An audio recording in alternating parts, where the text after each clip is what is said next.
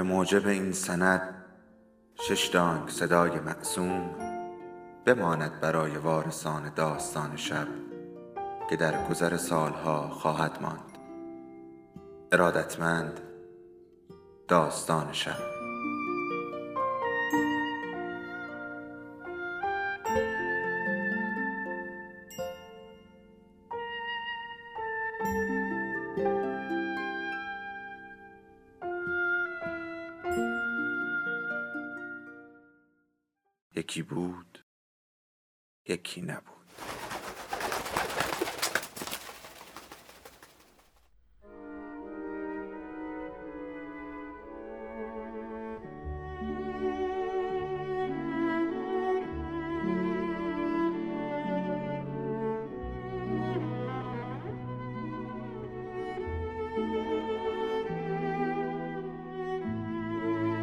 انسان در جستجوی معنا.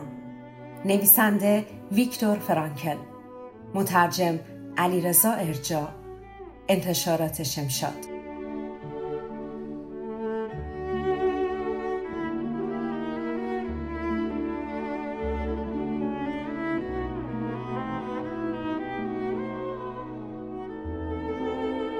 ادامه بخش دوم. لوگوتراپی در مخلص کلام. معناجویی. جستجوی انسان برای یافتن معنا نیروی بنیادی در زندگی اوست نه توجیهی ثانوی از تمایلات غریزی او.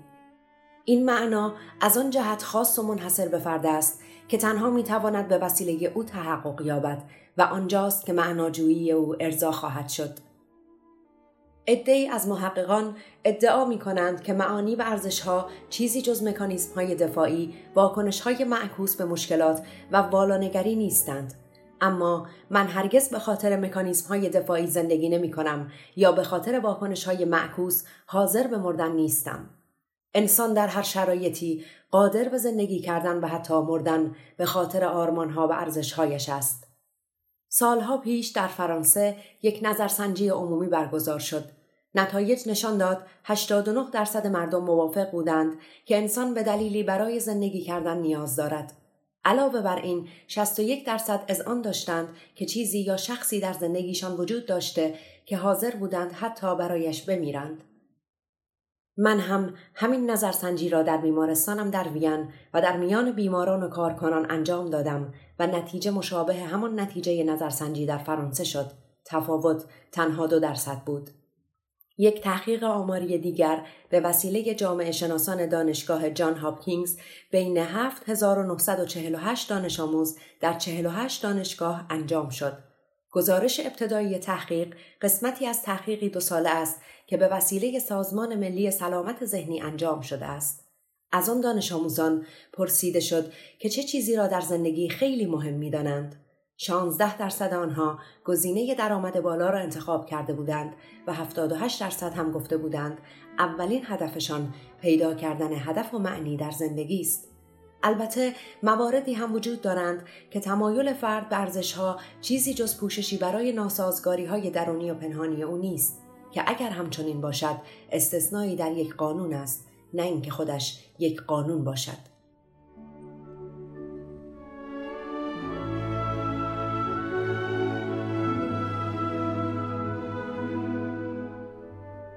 ناکامی وجود انسان معناجو هم می تواند با ناکامی مواجه شود که در این مورد لوگوتراپی آن را ناکامی وجود می نامد. مفهوم وجود می تواند در سه حالت استفاده شود. یک خود وجود به خصوص حالت وجودی انسان.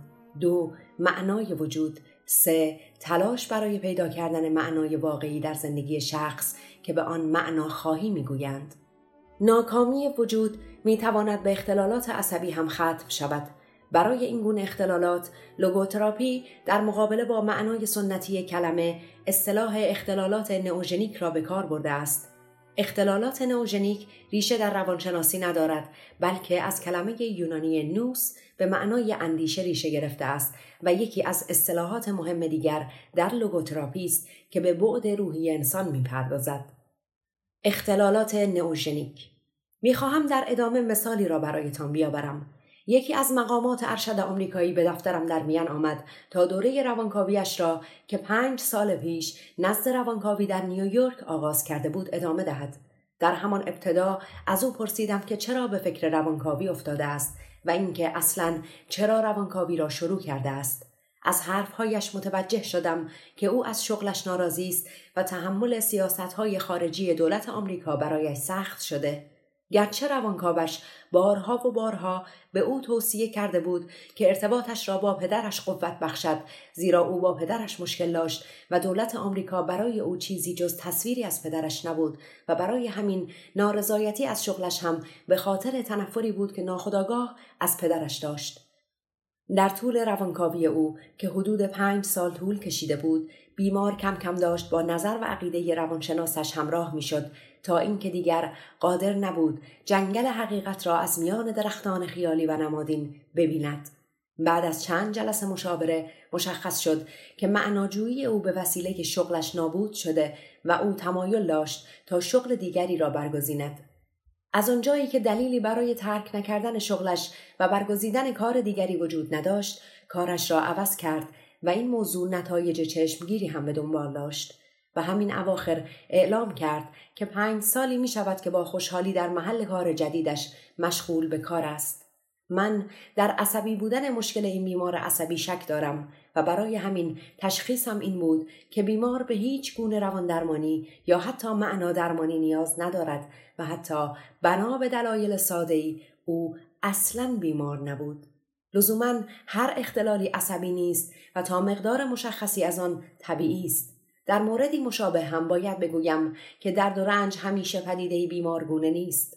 این درد و رنج ها به جای اینکه علائمی از اختلالات عصبی باشند ممکن است دستاوردهایی برای فرد باشند به خصوص هنگامی که آنها ریشه در ناکامی وجودی داشته باشند من با این موضوع کاملا مخالف هستم که جستجوی فرد برای یافتن معنا در زندگی یا حتی شک و تردید او در یافتن معنا در هر زمینه موجب بیماری شود یا نتیجه آن باشد. ناکامی وجود به خودی خود نه بیماری است و نه عامل بیماری نگرانی یا حتی ناامیدی فرد از ارزشمند بودن زندگیش یک پریشانی وجودی است و هیچ ارتباطی به بیماری روانی ندارد اگر پزشک این پریشانی وجودی را بیماری روانی تشخیص دهد ناامیدی های وجودی بیمار را زیر توده ای از داروهای مسکن دفن خواهد کرد. در حالی که وظیفه اوست که بیمار را در بحرانهای وجودی مربوط به رشد و پیشرفت یاری دهد. لوگوتراپی وظیفه دارد بیمار را در پیدا کردن معنا و مفهوم در زندگی یاری کند. از آنجایی که لوگوتراپی فرد را از اهداف پنهان زندگیش آگاه می سازد این روش درمان یک روند تحلیلی است. طبق این تعریف لوگوتراپی شبیه روانکاوی عمل می کند لوگوتراپی برای ایجاد دوباره محتوای آگاه در زمیر ناخودآگاه فرد بیمار فعالیتهایش را محدود به حقایق غریزی نمی کند بلکه به حقایق وجودی مانند پتانسیل وجودی انسان که باید شکل بگیرد و همچنین معناجویی او توجه دارد. هر گونه تحلیلی در روند درمانی بیمار حتی زمانی که به ابعاد روانی توجهی ندارد سعی دارد بیمار را از تمایلات واقعی در اعماق وجودش آگاه سازد. راه لوگوتراپی کاملا از روانکاوی جداست و به همین دلیل لوگوتراپی فرد را کسی میپندارد که نگرانی اصلیش معناجویی در زندگی است. نه کسی که به دنبال خوشیها و ارزای قرایز ابتدایی است یا به دنبال تطبیق تضادهای شخصیتی خود و نفسش است یا فردی که به دنبال هماهنگی با جامعه و محیط است.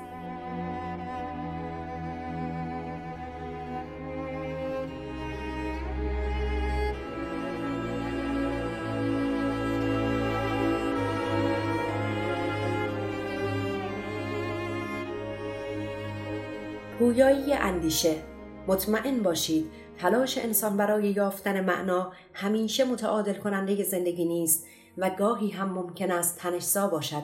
هرچند که این تنشها جزئی واجب از سلامت ذهنی است. به جرأت می توانم بگویم هیچ چیز در دنیا به اندازه دانستن معنای زندگی نمی تواند به انسان کمک کند که در بدترین شرایط هم زندگی کند. ابعاد حکیمانه زیادی در این سخن نهفته است. کسی که چرایی برای زندگی کردن داشته باشد از عهده چگونگی آن برخواهد آمد. در این سخن حکیمانه حکمتی را مشاهده می کنیم که در هر مکتب روان درمانی صحت دارد. در اردوگاه کار اجباری این مسئله مشهود بود. کسانی که می‌دانستند کار یا وظیفه‌ای برای انجام شدن در انتظار آنهاست شانس بیشتری برای زنده ماندن داشتند نتایج مشابه دیگری هم به وسیله سایر کسانی که در اردوگاه کتاب می نوشتند و مانند من مشاهداتی داشتند به دست آمده بود. همچنین محققان و روانپزشکانی در اردوگاه تحقیقاتی بر روی زندانیان ژاپنی و کره‌ای و ویتنامی انجام دادند که آنها نتایجی کاملا مشابه داشتند. خود من وقتی به اردوگاه کار در آشویتز انتقال داده شدم یکی از دست نوشته هایم که آماده چاپ بود را از من گرفتند. به راستی که شوق من برای نوشتن دوباره آن کمک کرد تا از پس تمام دشواری های اردوگاه بر بیایم و زنده بمانم.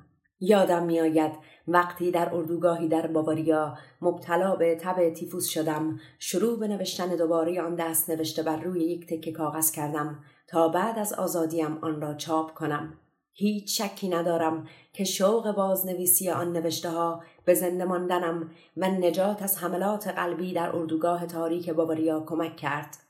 بنابراین مشاهده می شود که سلامت ذهنی نیاز به مقدار مشخصی تنش دارد. تنش میان چیزی که فرد به دست آورده و چیزی که انتظار می رود با آن مواجه شود یا فاصله بین چیزی که فرد هست و چیزی که به آن تبدیل می شود. این گونه تنشها در انسان ذاتی هستند و در سلامت ذهن نقش مهمی دارند. پس نباید نگران پریشانی شخص در پیدا کردن معنا برای زندگی باشیم. یعنی ما انگیزه برای یافتن معنا را از جایگاه مخفی او در وجودش برانگیخته می کنیم. اینکه بشر در مرحله اول احتیاج به تعادل یا به اصطلاح بیولوژیکی تعادل جانی برای سلامت روان دارد را یک تصور غلط می دانم. چیزی که انسان نیاز دارد مرحله رهایی از تنش نیست بلکه تلاش برای انتخاب آزادانه هدفی ارزشمند است.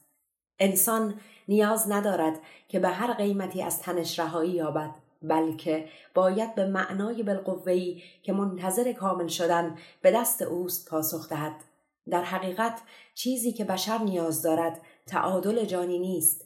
نیاز او چیزی است که من آن را پویایی اندیشه مینامم نیروی درونی که در میدان تنش بین دو قطب در حال حرکت است.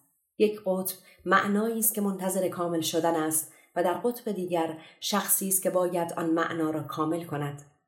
تصور نکنید که این موضوع فقط در شرایط عادی صدق می کند بلکه در بیماران اعصاب اعتبار بیشتری دارد. اگر معماری بخواهد تاقی فرسوده را تقویت کند باری به آن اضافه می کند تا اجزای تاق محکمتر از قبل به یکدیگر متصل شوند. بنابراین هنگامی که یک درمانگر قصد کمک به بیمار را دارد نباید از اضافه کردن تنش در راه یافتن معنا برای زندگی و سلامت روانی بیمار واهمه داشته باشد. حالا که تأثیرات مثبت معناجویی آشکار شد بیایید به تأثیراتی بپردازیم که بیماران زیادی از آن شکایت دارند یعنی احساس بیمعنایی کامل و نهایی زندگی. آنها از چیزی که به زندگیشان معنا میبخشد آگاه نیستند و طعمه پوچی و خلع درونی خود شدند آنها در شرایطی گیر افتادند که من آن را خلع وجودی مینامم. خلع وجودی خلع وجودی یک پدیده گسترده در قرن بیستم است. این خلع کاملا مشهود است و ممکن است به خاطر دو عاملی باشد که بشر در راه رسیدن به انسانیت با آنها برخورد کرده است. در ابتدای تاریخ بشریت انسان بعضی از قرایز حیوانیش که راهنمای او و زامن بقایش بودند را کنار گذاشته است و کم کم این قرایز همانند بهشت برای همیشه از او سلب شد و انسان مجبور به انتخاب کردن شد. علاوه بر این بشر در پیشرفت های اخیر خودش از فقدان دیگری هم رنج می‌برد به این معنی که دیگر سنت ها و آداب و رسوم رفتار او را کنترل نمی کنند. هیچ غریزه به او نمی‌گوید که چه کند و هیچ سنتی او را مجبور به انجام دادن کاری نمی کند. حتی گاهی خود او هم نمی‌داند به چه کاری تمایل دارد در عوض او به پیروی از اعمال دیگران یعنی همرنگ جماعت شدن تمایل پیدا می کند یا ناخداگاه کاری را می کند که دیگران از او می خواهند که این خودش نوعی دیکتاتوری است. یک مطالعه آماری اخیرا نشان داد که در میان دانش آموزان اروپایی 25 درصد آنها کم و بیش از خلع وجودی رنج می‌برند و در میان دانش آموزان آمریکایی این رقم 60 درصد بود. خلع درونی معمولا خود را به صورت کسالت و خستگی نشان می‌دهد. حالا این سخن از شوپنهاور را بهتر درک می کنیم که می‌گوید ظاهرا بشر محکوم ابدی کشمکش میان دو قطب متضاد پریشانی و استراب از یک سو و اندوه و ملال از سوی دیگر است. در واقع ملالت و بیحوصلگی مشکلات بیشتری را نسبت به استراب به وجود می آورد و مردم را بیشتر وادار می کند تا به روانپزشک مراجعه کنند.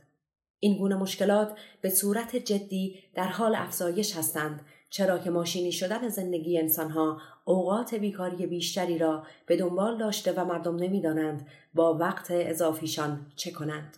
بیایید به عنوان مثال اختلال عصبی یک شنبه را بررسی کنیم. این اختلال نوعی افسردگی است و معمولا بر روی افرادی اثر می‌گذارد که بعد از هفته پرکار و شلوغ به آخر هفته خلوت و بیمحتوا برخورد می کنند و حس پوچی آنها را فرا می گیرد. تنها تعداد اندکی از افراد که به خاطر خلع وجودی دست به خودکشی زدن قربانیان آن نیستند بلکه پدیده های گسترده تری مانند افسردگی، خشونت و احتیاط هم وجود دارند که بدون شناسایی ردپای خلع وجودی نمی‌توان آنها را ردیابی کرد. این اختلال همچنین در دوران کهولت سن و بازنشستگی هم رخ می‌دهد. هنوز تمام جلوه های خلع درونی را برایتان آشکار نکردم. گاهی ناکامی در یافتن معنای زندگی با قدرت طلبی جایگزین می شود. به خصوص اصلی ترین شکل آن یعنی پول پرستی. در جای دیگر ناکامی در یافتن معنا با عامل دیگری به نام لذت طلبی رو بوده می شود و به همین دلیل اغلب ناکامی های وجودی با لذت های جنسی جایگزین می شوند و ورود آنها به خلع وجودی انسان را به وضوح می توان احساس کرد. در افرادی که اختلال عصبی دارند رخدادهای مشابهی اتفاق می افتد.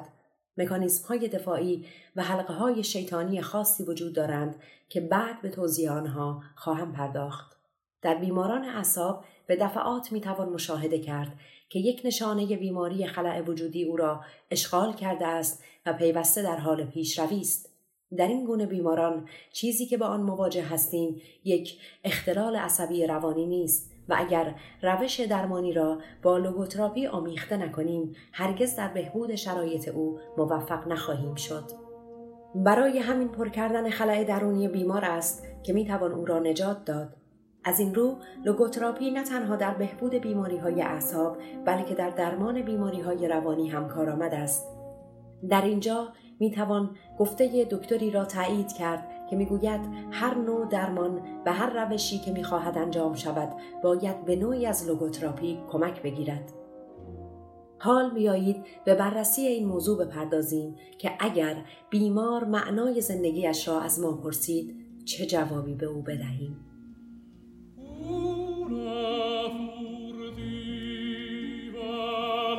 Grimoire.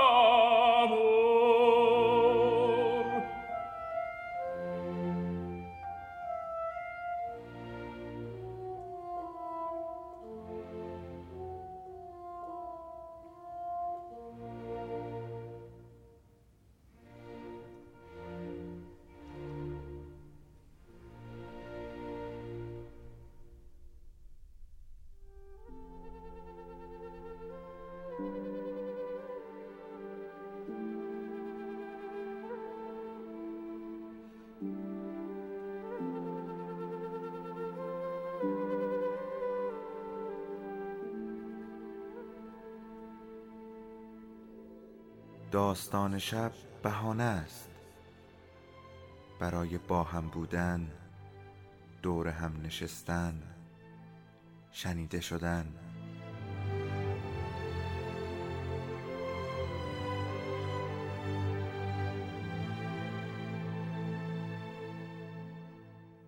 صدای افسانه ها رو میشنویم